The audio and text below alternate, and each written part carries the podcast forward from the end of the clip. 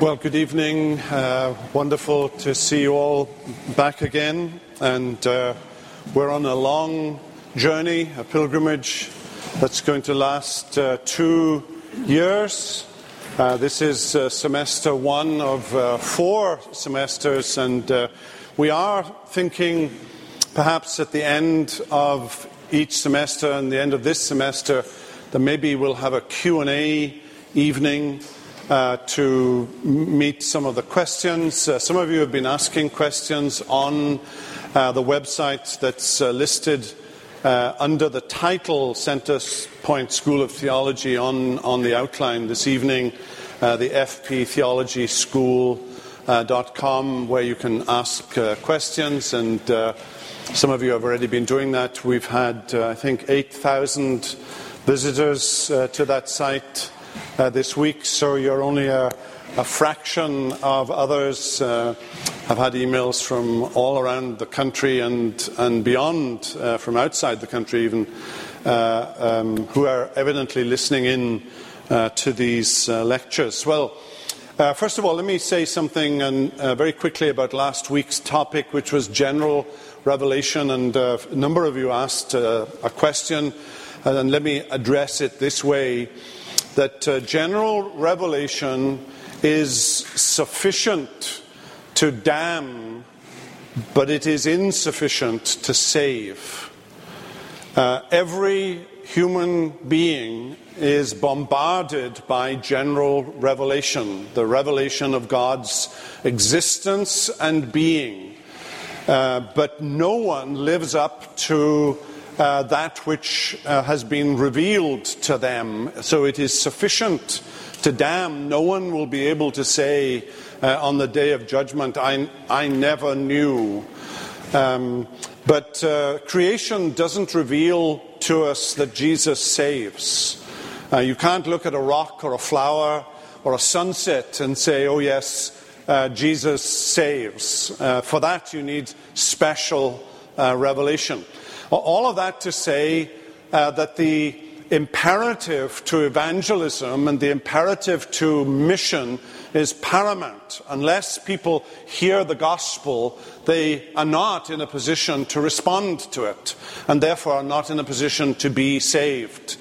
Uh, and I think that what Scripture is telling us is that we have a responsibility, therefore, to take special revelation to the entire world, to every nation. That uh, is the commission that has been laid upon us. Well, tonight I want to segue from general revelation to special uh, revelation. Ultimately, and it'll be next week before we get there, uh, we want to talk about the doctrine of Scripture and the inspiration of Scripture the infallibility of Scripture, the inerrancy of Scripture, the authority of Scripture, the finality of Scripture, uh, and, and, a lot of things in between.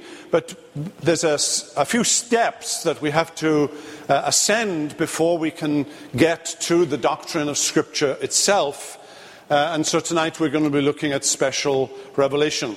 Uh, I want to make a few comments about the relationship between general and special uh, revelation, and I have five of them there uh, on page two, that general and special revelation do not uh, disclose, they don't reveal a different God. Uh, the God who is revealed in general revelation is the only God there is. Uh, he's the Trinitarian God, Father, Son, and Holy Spirit. Now, I'm not saying I'm not saying that you look at a rock and you think, oh yes, God is three persons uh, and one God. No, of course not. But it's not a different God. Uh, it, there is only one God, and the same God is revealed in general and uh, special revelation. Uh, secondly, there's nothing in general revelation that is not, in fact, uh, revealed in special revelation. Everything that you see in general revelation is also given to us in special revelation, but special revelation reveals more. Uh, there are things in special revelation that you don't get in general revelation. Thirdly, special revelation is not um, more cogent or more convincing or more powerful than uh, general revelation. Um, special revelation, too, can fall on deaf ears. Uh, you can preach the gospel, you can witness, you can read the Bible, uh, and it still can fall upon deaf ears uh, in the same way that general revelation can fall upon uh, deaf ears. So special revelation isn't, isn't more powerful than, than general uh, revelation. Uh, fourthly, special revelation casts a light on uh, general revelation. And uh, one of the most famous metaphors here uh, is a metaphor from uh, John Calvin. Uh, John Calvin says um, that, that special revelation is like putting on spectacles or glasses, if you like, um, that brings that which is sort of blurry in general revelation into focus. Uh, you know, uh, I think I quoted uh, a hymn uh, of uh, George Robinson, Loved with Everlasting Love. Heaven above is softer blue, earth around is sweeter green. Something lives in every hue Christless eyes have never seen. Birds with gladder songs o'erflow, flowers with deeper beauties shine. Since I know as now I know, I am his and he is mine. And I think Robinson there is saying that with the aid of Scripture, you know, now that you're a believer and, and you have special revelation, you now look at that which was revealed in general revelation with a great deal more clarity uh, than you did before. You, you now don't just hear birds and think beauty, you now see birds and think of the sheer wonder of Almighty God that He would create such uh, an awesome spectacle as a bird.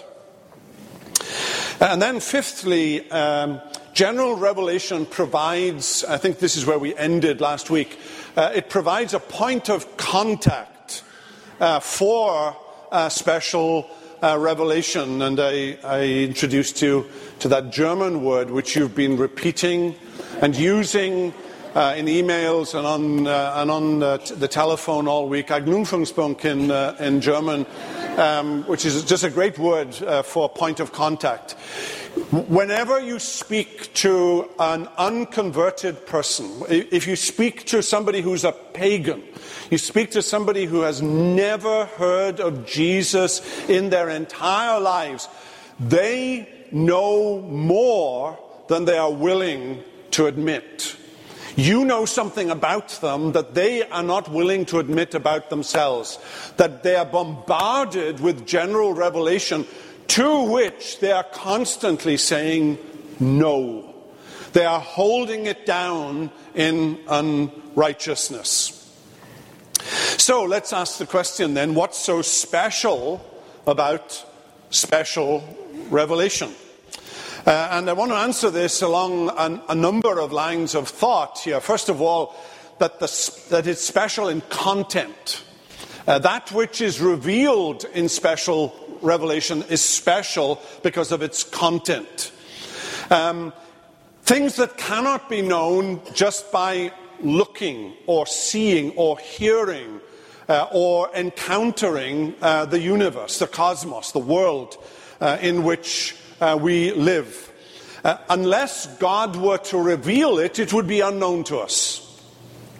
That, that's why special revelation is special. The content, the, the message that it conveys, uh, cannot be gleaned simply with, with uh, our natural uh, faculties. Uh, there are also special agents involved uh, in special revelation. and here, uh, I'm thinking in particular of um, uh, folk like uh, patriarchs, uh, Abraham and Isaac and Jacob, and folk like prophets in the Old Testament, and folk like apostles in the New Testament.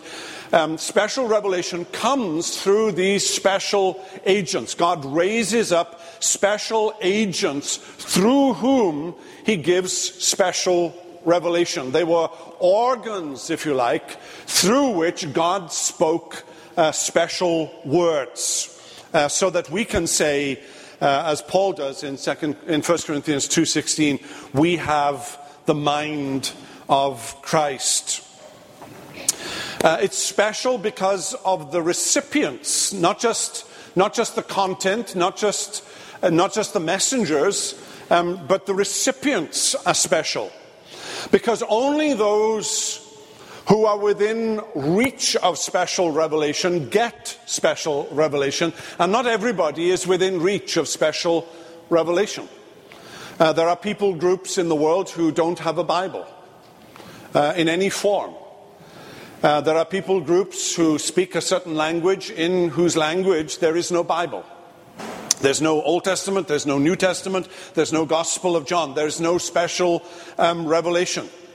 Uh, foreign nations in uh, Moses' day, uh, the surrounding nations of Moses' day, uh, did not have the Torah. They did not have uh, the first uh, five books of the Old Testament. Uh, it was uh, confined to uh, a small piece of land mass. Now, occasionally, uh, occasionally you hear of a Gentile here and there who has come by the providence of God uh, into contact with special revelation and they have, they have become interested, they've become God followers, and some of them have even been uh, regenerated and, and converted. Um, but special revelation only comes to those who are within hearing uh, of the message of special uh, revelation. That's why Romans 10 14 uh, is so important. How then will they call on him whom they have not believed? And how are they to believe on him whom they've, on whom they've never heard? And how are they to hear without someone preaching? That's Paul's uh, imperative then to us who have special revelation to go to those who don't have special re- revelation. Uh, and, and actually, these days, they may be living next door. Uh, they may have been raised in a, a non Christian home, and actually, they don't know anything about Jesus. So, what they know about Jesus isn't, isn't true, it's just mythology. Uh, so, you have to go with the words of special revelation to them. Uh, fourthly, their uh, uh, special revelation is special uh, because of the means of delivery. The means of delivery. Now, uh, we, are going to expand this thought uh, a little, and we need, we need to put our thinking caps on uh, here. Uh, first of all, that uh, that special revelation is, comes in the form of deeds or acts and words. Not simply words, but deeds and words. Uh, God comes uh, and he, he does something, and He does something special, and He does something extraordinary. Uh, and that act itself is an act of revelation. Uh, so, uh, so the creation, uh, the Exodus, the exile, Bethlehem, uh, the, the, the, virgin birth in Bethlehem, Calvary, Pentecost, all of these are acts. They're things that God did. He stepped into time and space and did something extraordinary that was out of accord with how uh, the, the cosmos naturally functions, the world naturally functions. It was, these acts themselves tell us something about God. Uh, the incarnation uh, is an act that says something about the humility, the, the humbleness uh, of the second person of the Trinity. That he was in the form of God, but he thought it not robbery to be equal with God, and he emptied himself. He took the form of a servant and was found in fashion as a man. Now, um, those acts, those, those perforations of God into time and space need words of explanation. If you watched, for example, the movie uh, the, the, the, Passion of Christ, uh, Mel Gibson's movie on Jesus, and uh, some of you may have objections about seeing uh, pictorial representations of Jesus, and I, I respect your, your, your, point of view, but uh, just go with me for a minute, as this is just an illustration. Even if you've never seen the movie or have, or, or have religious objections to seeing pictures of Jesus, um, if you've, if you've seen that movie and you've seen the depiction of crucifixion, um, without a word of interpretation, which the movie, of course, does not have, all that you see is something that's horrible. Um, it's, it's in one sense disgusting. Um, it tells you about violence. It tells you about um, the hatred of a certain part of society. But it doesn't say, just by looking at it, substitutionary atonement. It doesn't say, by looking at it, propitiation. It, it doesn't say, God was in Christ reconciling the world to himself. It doesn't say God made him to be sin who knew no sin that we might be reckoned the righteousness of God in him. That's a word of interpretation. There's the event of Calvary. To the Jews, it was an offense. To the Greeks, it was just nonsense. It was just another, another victim of Roman crucifixion. Another person getting the just deserts uh, for his crime. But Paul takes that redemptive act and interprets it with redemptive words and gives that act a meaning. So there are acts and words, there are deeds and there are words. Now let's, uh, let's track this uh, down uh, through the pages of uh, Scripture. Uh, we're talking about special revelation, and that special uh, revelation is delivered to us uh, in special ways. If you go right back to the beginning, if you go back to the book of Genesis, for example, the early books of the Bible, you have these extraordinary incidents where you have an angel. Um, Moses will call this person uh, a, a malak Yahweh in Hebrew, a, an angel of the Lord, a messenger of the Lord. Um, sometimes he's referred to in the same passage as an angel or, or, a messenger of God, and then in the same passage, um, that, that angel will be referred to as the Lord himself. Right? They're Old Testament appearances in human form, in, in, in, what seems like flesh and blood, and eyes and nose and a mouth, and they speak. And um, these are called theophanies. Um, uh, it's an epiphany, it's an appearance of theos, it's, a, it's an appearance of God. Um, now, I know that, that it's tempting to say, oh, this is Jesus in the book of Genesis. That's, that's probably seven steps too far. Um, they are certainly pointers to what God ultimately will do in Jesus, but I'm, I'm kind of reluctant in every single instance of a theophany to say, well, that's Jesus. Um, they are pre incarnate um, enfleshments uh, of God uh, in the early stages of redemptive history. Uh, and they come speaking the words of God, theophanies. They give special uh, revelation. Um, visions uh, in, uh, in the uh, Old Testament, in 1 Samuel chapter chapter 9 and verse 9. It's a, it's a, it's a well known text, a very important text. Uh, it's, a, it's a kind of sidebar comment on the part of the author of 1 Samuel saying that a prophet used to be called a Navi, um, a, a seer, because he saw things. Right? In, in earlier times, he's giving you a kind of historic, he's speaking to his own generation. He's saying, you know, these prophets that I'm talking about now, they used to be called seers. Right? 1 Samuel 9 9. I'm not making this up now. This is in 1 Samuel 9 9. And uh, uh, they were called seers because they saw things, they had visions. Uh, you have uh, Isaiah chapter 6, uh, the extraordinary vision of the holiness of God uh, that Isaiah saw in the temple. Holy, I saw the Lord high and lifted up. You have visions in the book of Daniel, you have visions in the book of Zechariah uh, and so on, and uh, all the way down into the New Testament, in, uh, in uh, the Apocalypse, in the book of Revelation. John uh, sees things. It's the predominant verb in the book of Revelation. I, I saw, I saw, I saw. Visions, uh, dreams, especially in the early narratives.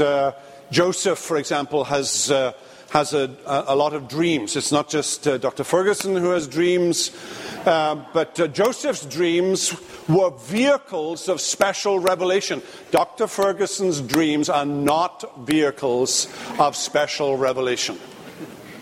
They may be interesting and fascinating, and they tell us a lot about him, to be sure. Uh, and, and, Dorothy, I'm sure that's, that's right. Um, but um, they're, not vehicles of special revelation, as uh, Joseph's dreams were, or, or Daniel was an interpreter of dreams. Right? So there are these uh, dreams. Then, then turn the page to prophecy. Uh, prophecy, prophets. Uh, prophets in the Old Testament, uh, spokespersons for God. Uh, prophets um, did more preaching than seeing into the future. There were more forthtellers than foretellers. Uh, there was a little bit of what prophets did in seeing into the future and so on, but most of what they did was actually preaching. They were forthtellers, they were proclaimers, they were spokesmen, and they began their sentences with words like, Thus says the Lord. In other words, what I am about to say is what God has been saying to me. I'm, I'm delivering to you the very word of God. Uh, Moses uh, was a prophet. He's the first prophet uh, mentioned in the Bible in Deuteronomy 18. Uh, but he was not a foreteller. He, he, didn't tell us about the future so much as one who preached. He was a proclaimer uh, of the word of God. Um, the incarnation as uh, an event of special uh, revelation, a unique uh, event, a once, uh, a once and for all uh, event. Bethlehem is a supreme revelatory moment. It tells us enormously important things about God. Uh, it tells us things about God the Father. It tells us things about God the Son. It tells us things about God the Holy Spirit. Uh, he was conceived by the Spirit in the womb of the Virgin Mary. God so loved the world that he sent his only begotten Son. So the incarnation tells us something about the Father and the Son and the Holy Spirit. It's a, it's a revelatory event, it's a revelatory uh, moment. So much so that Paul can say uh, later to the Corinthians um, that, that, uh, that he uh, let light shine out of darkness. Uh, God has shone in our hearts to give the light of the knowledge of the glory of God in the face of Jesus Christ. That when you look into the face of Jesus Christ, you see the glory of God. What is God like? You know, the question that a child might ask what is God like? And he is like Jesus. He's like Jesus. There is no unchrist likeness in God. All the qualities that you see uh, in Jesus are qualities uh, that you can ascribe to uh, Almighty God. And then uh, an aspect that is sometimes passed over um, apostolic tradition. Uh, every time we, we uh, have the Lord's Supper, at least most times we have the Lord's Supper, we uh, read from 1 Corinthians 11, For I have received of the Lord that which I also delivered unto you, that on the night on which uh, uh, Jesus was betrayed, uh, after he had given thanks, he took bread and, and blessed it and said, This is my body, which is for you. Take, eat, this do in remembrance of me, and so on and so on. Um, but notice the verbs. I received, I also delivered. Uh, they're actually very specific words in, uh, in Greek.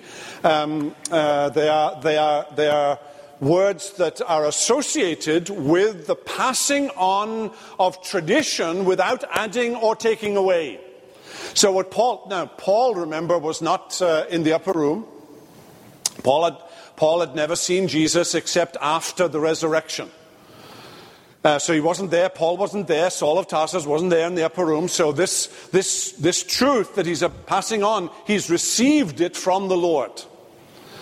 Uh, the Lord gave him this information and he's passing it on. He's not adding to it, he's not taking away from it. There's this body of truth. There's this, uh, this corpus of truth that he's handing on. uh, Paul is the vehicle of special uh, revelation. And um, it's, a, it's a little insight into how um, there's, a, there's a tradition among the apostles of, of, of handing on special um, revelation. Now, on page five, um, uh, I have a, a, quote there from uh, Lessing. Uh, Lessing uh, in uh, German, of course, and uh, some of you will remember perhaps back in college and doing. Um,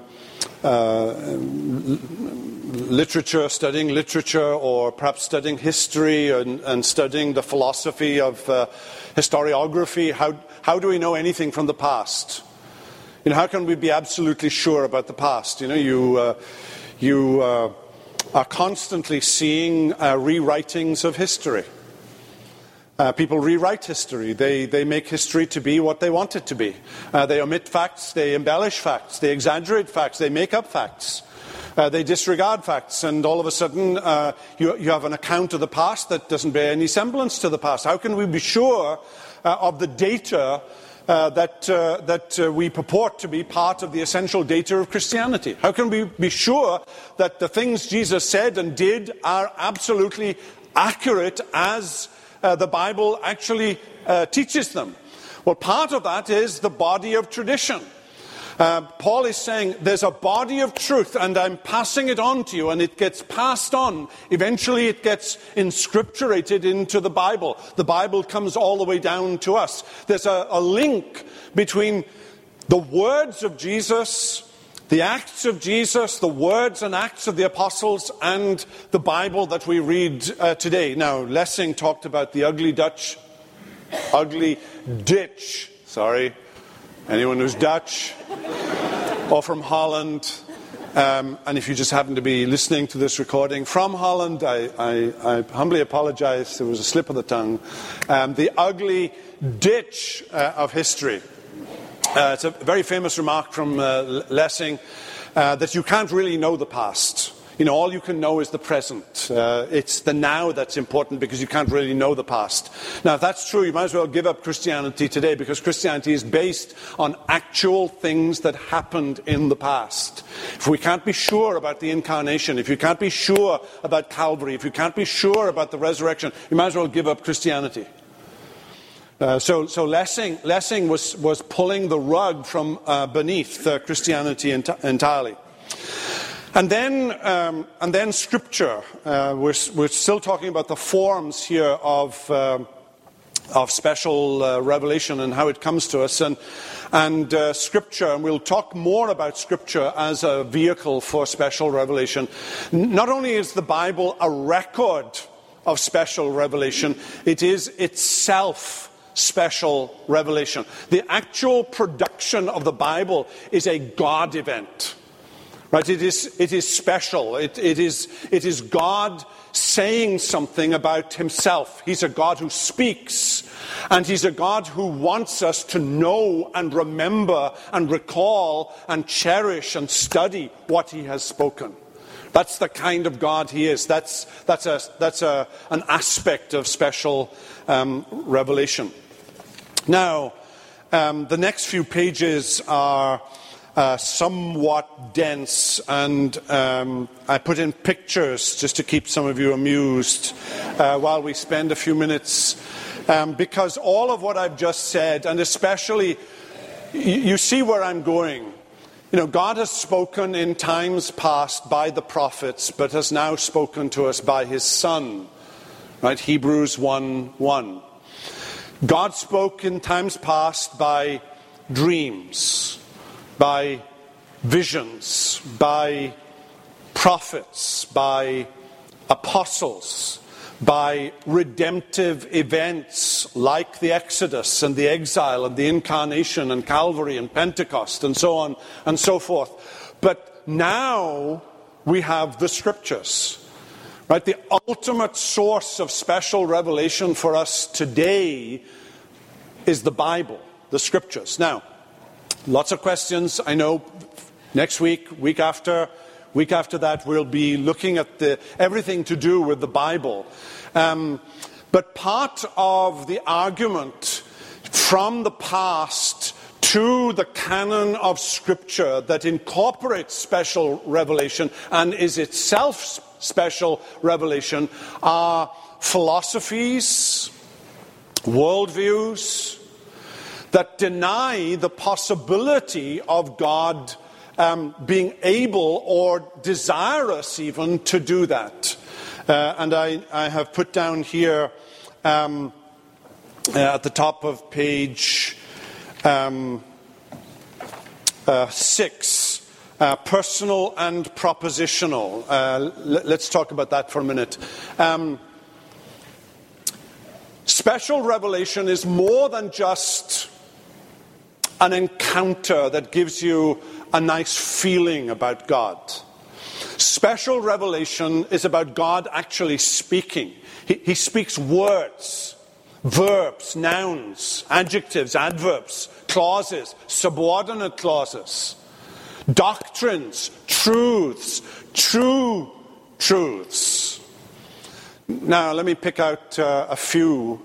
Uh, in the shadow, if you were here last week, in the shadow of Immanuel Kant, uh, and the Enlightenment. And uh, Kant said that if God exists, and I think Kant did believe in God, uh, he just, it was just irrelevant to Immanuel Kant because the noumena cannot perforate into the phenomena, right? That was, that was the great sentence of the Enlightenment. That was Immanuel Kant. Um, the 20th century has been trying and failing to recover from the Enlightenment ever since. Uh, and you have uh, various people. Charles uh, C.H. Dodd is the first uh, uh, name I have down there. Uh, he's Welsh, very famous, radical, liberal, denied the concept of the wrath of God entirely. Uh, was, uh, was almost single handedly responsible for the emergence of the Revised Standard Version. Uh, and the Revised Standard Version was a version that tried to obliterate uh, from uh, the record of the New Testament any notion uh, of a propitiatory atonement, an atonement that appeases the wrath of, of God. Now, uh, Dodd, among other things, Dodd did not believe that uh, God directly spoke to men. So that when you have in the Bible uh, accounts, for example, of Jeremiah actually hearing the voice of God and saying, Here am I, send me, he hears a voice. Uh, for C.H. Dodd, that's just an hallucination. It's a religious hallucination. Uh, and it's an interesting account of uh, Jeremiah's religious experience, um, but it is not a God directly speaking to Jeremiah. Uh, then uh, let, me, let me pass over uh, some of these uh, and, and move on to, um, well, let me, let me say a quick word about William Temple, Archbishop of Canterbury, Second World War in the early 1940s. Um, God showed himself in historical acts, and enlightened men discerned the special significance of these events and recorded them in Scripture. So that what you have in the Bible are, are the records of, of individuals with, uh, with insight uh, and, uh, and some discernment but, but what you have is their record of how they viewed certain historical events that took place in the past. So the Bible is a history book that contains the religious experiences uh, of uh, certain uh, individuals. Uh, you look at uh, Karl Barth, and we have an expert in Karl Barth uh, sitting directly opposite me. Uh, so you go to uh, Dr. McDowell if you want to know anything more about Karl Barth. Um, but uh, Karl Barth did not believe uh, in revelation from God that was directly propositional. Now, he did believe uh, he was trying to respond to the Enlightenment. He was trying to respond to Immanuel Kant. Uh, and he did believe in a concept which he called the Word of God. But that Word of God was not to be associated with the Bible, certainly not with the words of the Bible as verbs and nouns and adjectives. The, the, the Word of God for Karl Barth somehow or other floats uh, above the Bible, so that when you read the Bible, and the Bible was important to Karl Barth uh, because it had a lot of tradition, God had used the Bible in the past to speak to people, um, but it wasn't the words themselves, it was the encounter that you have with the Bible, with this religious tradition, that somehow, in some way, you have an encounter, you have an experience of, uh, of God. Uh, in some way, in some form, in some fashion. Um, now, for Barth, it wasn't, it wasn't directly propositional. So Karl Barth is not the answer, Karl Barth is the problem of the 20th century church, right? That's my position, that's what I believe, but I believe that absolutely, 100%, uh, and with some conviction that Karl Barth is not the answer, but he is still the problem for the church. Because unless you have a means for God to speak directly, and that that direct speech gets recorded in Scripture, what is the point of the church? What is the point of faith? What is the point of this meeting? Because this meeting says, you're not here. I would be, I would be honored. I would be, I would be big headed if I thought that you were here just to hear my opinions. You know, my religious experience is that profound that, that I can fill this room full of people. No, you're here because you believe God has spoken, and He has spoken in Scripture true truth. That Scripture isn't just the record of the experience of enlightened individuals in the past, it is God speaking. So that when you read the Bible, you are hearing the voice of God. The words themselves are the voice of God. Now, all of these people, uh, C.H. Dodd, William Temple, John Baillie, uh, Karl Barth, uh, Bultmann, and another important name, all, all of these people denied that. And they denied it in different ways and to different extremes, but all of them in the end denied the possibility of propositional revelation, special revelation in the form of words and ideas and concepts and doctrines. Now, uh, if you look at the middle of page 8, I've tried to summarize all of that in a few bullet points. All of these men uh, bring with them a priori assumptions. Um, God does not reveal propositions or words. God does not disrupt the physical order, Bultmann. Uh, so Bultmann denies every, everything that looks like a miracle in Scripture uh, is, is, is impossible uh, because creation and science uh, isn't like that. Uh, um, the Bible is important and to be esteemed, but fallible because in the end it's a human document. And that's basically the position of Karl Barth. If the Bible is basically a human document, we need to go home, folks, because there are better things to do. There are more exciting things to do if the Bible is merely a human document. Um, now, such views, I suggest, make Bible study and preaching an exercise in ignorance. Because we, at the end of the day, simply don't know. What we have are the opinions of men. And maybe they're interesting opinions, and maybe they're opinions of men with great personalities. And maybe they're the opinions of men with, with, uh, with a great deal of, uh, uh, of humor. But at the end of the day, that's all it is.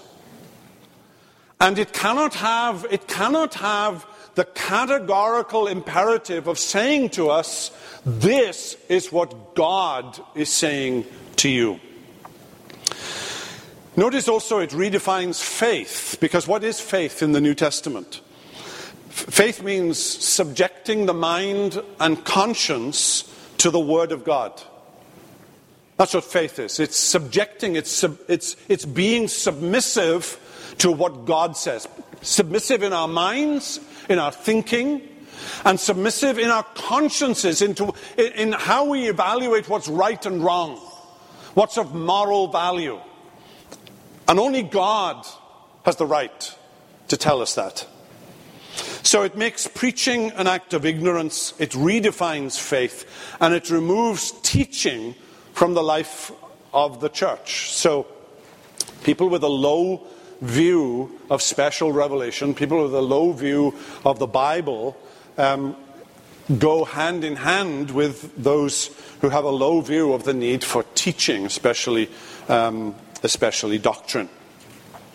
Now, turn uh, to page 11. I've given a little table of summary, and you can look at that at your leisure or leisure. Uh, turn to page 11. Um, special revelation is also progressive, or, or perhaps better, cumulative. Are you tracking? Are you following? What I mean by that is God doesn't give it all at once, He, he gives it little by little. Um, you know, when you read the Bible for the first time, it, it sort of puzzles you, doesn't it? Because you, you encounter things. You encounter things like in the Old Testament, there seems to be a tolerance, not an approval, but a tolerance of polygamy. I mean, you read the Old Testament and you say, how could these people have more than one wife? You know, there was, there was uh, there's a growing intolerance of it as the Bible progresses. Or, or think of the clarity of certain doctrines, like, uh, like the resurrection. Where, where, do you find the resurrection in the Old Testament? Uh, with difficulty. Uh, if all you have is the first five books of the Bible, you probably, you probably wouldn't find it. The Sadducees, you know, there were the Sadducees and the Pharisees. The Sadducees didn't believe in the resurrection. And one of the reasons they didn't believe in the resurrection is because all they had were the first five books of the Old Testament. They, they didn't have the prophets. All, all they had was the law, the first five books. The Pharisees believed in the resurrection because they had all of the Old Testament, but the Sadducees did not. Or, or think of the doctrine of the Trinity. Yes, I know, and we'll come to this uh, later. Um, actually, it'll be in the new year. It'll be probably the, one of the first lessons that we look at after Christmas and New Year and Hogmanay and all of that. And, uh, and we'll look at the doctrine of God and we'll look at the doctrine of the Trinity. And, uh, but let me, just, uh, let me just say here yes, it's, it's, it's tempting to read Genesis 1:26, let us make man in our image, and, and you see the word us, and you think, well, there it is, the Trinity in chapter 1 of Genesis in the very first page of the Bible. Except that never occurred to any godly Jew in the Old Testament. You know, Moses didn't draw that conclusion. Daniel didn't draw that conclusion. Ezekiel never drew that conclu- conclusion. They saw the plurality as a plurality of majesty and not a plurality of number. So the doctrine of the Trinity is, is something that only it sort of bursts forth. It's like a seed in the Old Testament, and it's hard to find. Yes, with hindsight, you can, you can, you can see certain things that are certainly, um, that are certainly compliant with the doctrine of the Trinity.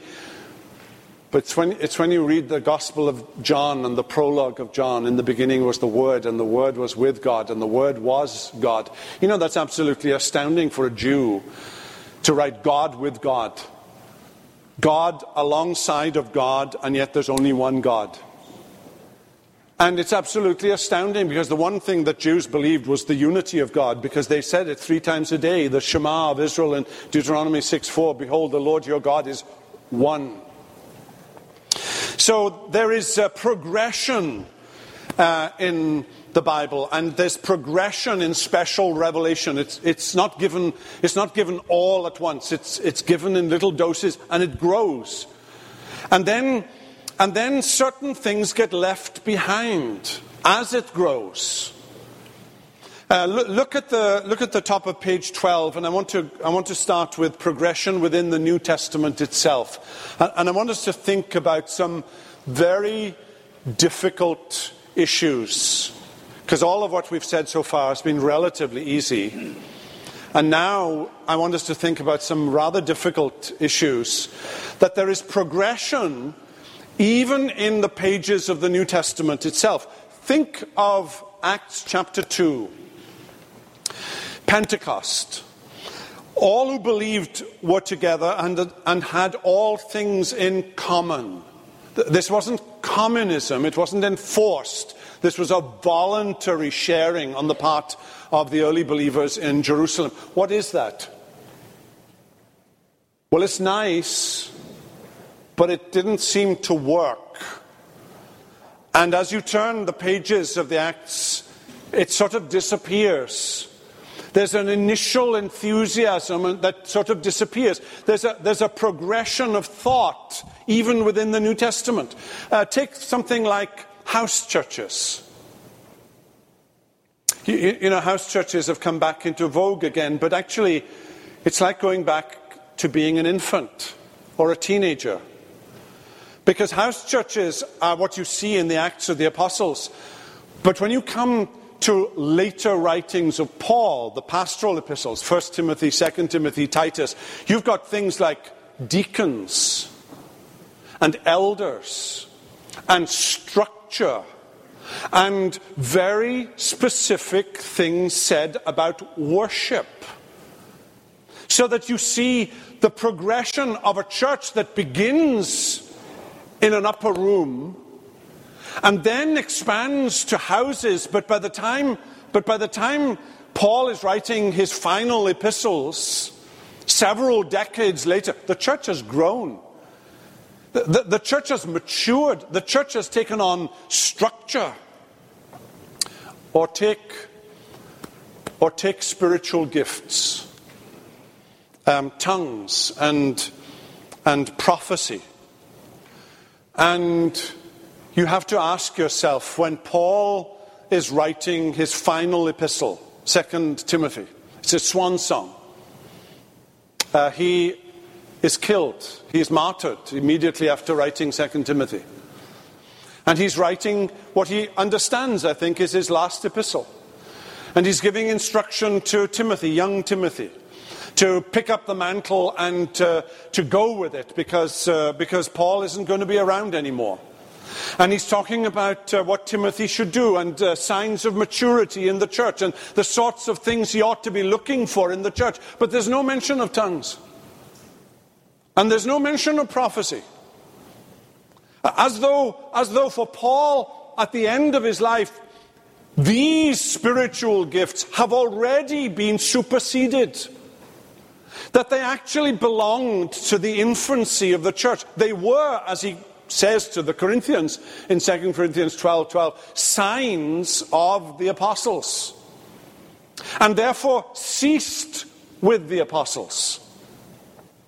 Now, um, there's a, a, case to be made. Um, uh, it's a rather intricate case to be made uh, whether uh, sign gifts like uh, tongues uh, and prophecy uh, were peculiar to the early part of the early church and were signs of the apostles and ceased with the apostles, or whether they continued. Uh, actually, they didn't continue because that's just historical fact, but they re emerged somewhere in the late 19th, early 20th uh, century. Some say they re emerged, first of all, in San Francisco uh, at the turn of the century. Uh, and so it raises all, all, kinds of questions like why, why were they not present for 1900 years? Uh, they raise questions like if tongues in, in the New Testament seem to be foreign languages, you know, like Croatian or Welsh uh, or, or Hindi or whatever, uh, which is what I think they were, certainly on, on, at Pentecost. Um, uh, what are these phenomena that purport to be uh, angelic languages or prayer language or something of that kind, but really have no connection with anything that you see in the New Testament. Now, I've, I've given you s- something by way of arguments for and arguments against. Uh, I'm, a, I'm a cessationist. I, I believe these uh, gifts uh, ceased along with the apostles. Uh, whatever phenomena are present today bear no relationship to the, to the phenomena that you actually see in the New uh, Testament. The argument for and against cessationism uh, belongs to this part of the study that we're looking at because tongues and prophecy were also part of God's special revelation. They, they, they revealed, they, they were part of God's special revelation before um, the canon of Scripture was given.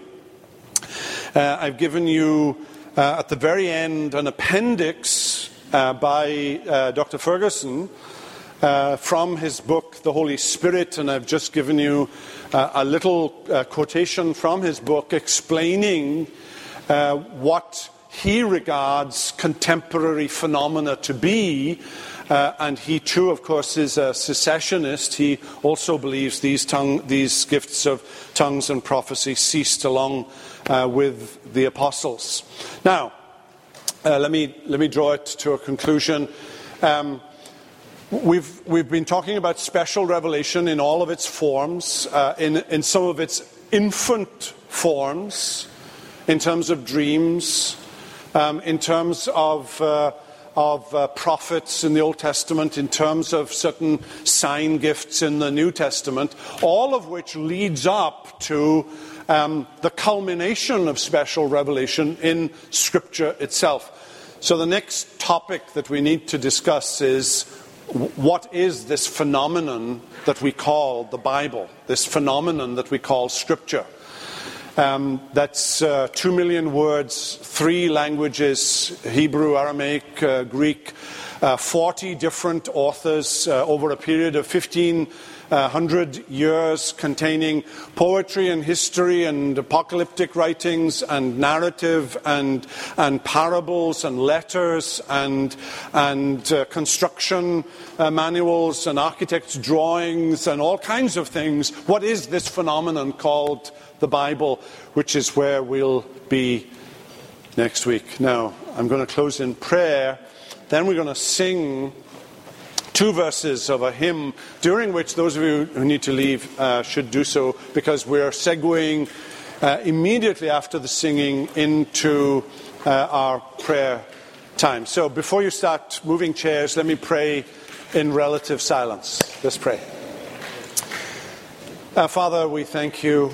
Uh, thank you for the confidence that the Holy Spirit gives us concerning the fact that you do speak to us, and you speak to us uh, through the scriptures. And in time past, you spoke to uh, patriarchs and prophets and apostles, and you did so in uh, various ways and in diverse manners. Uh, but now you've spoken to us by your Son, Jesus Christ, and uh, we thank you that we have in our hands, when we hold the Bible, true truth. Uh, we have uh, direct revelation from Almighty God that we can trust our lives and deaths upon. Uh, we thank you that we need not fear uh, the philosophies of the world and the, and the great men who have denied uh, almost everything that we've been saying uh, this evening. And uh, we, we thank you, Lord, uh, for the confidence and the assurance that we can have that holding the Bible in our hands, we are holding the very word of our Trinitarian God. So grant us blessing as we go our various ways, some of us as we stay for prayer this evening. We ask it all uh, in Jesus' name. Amen.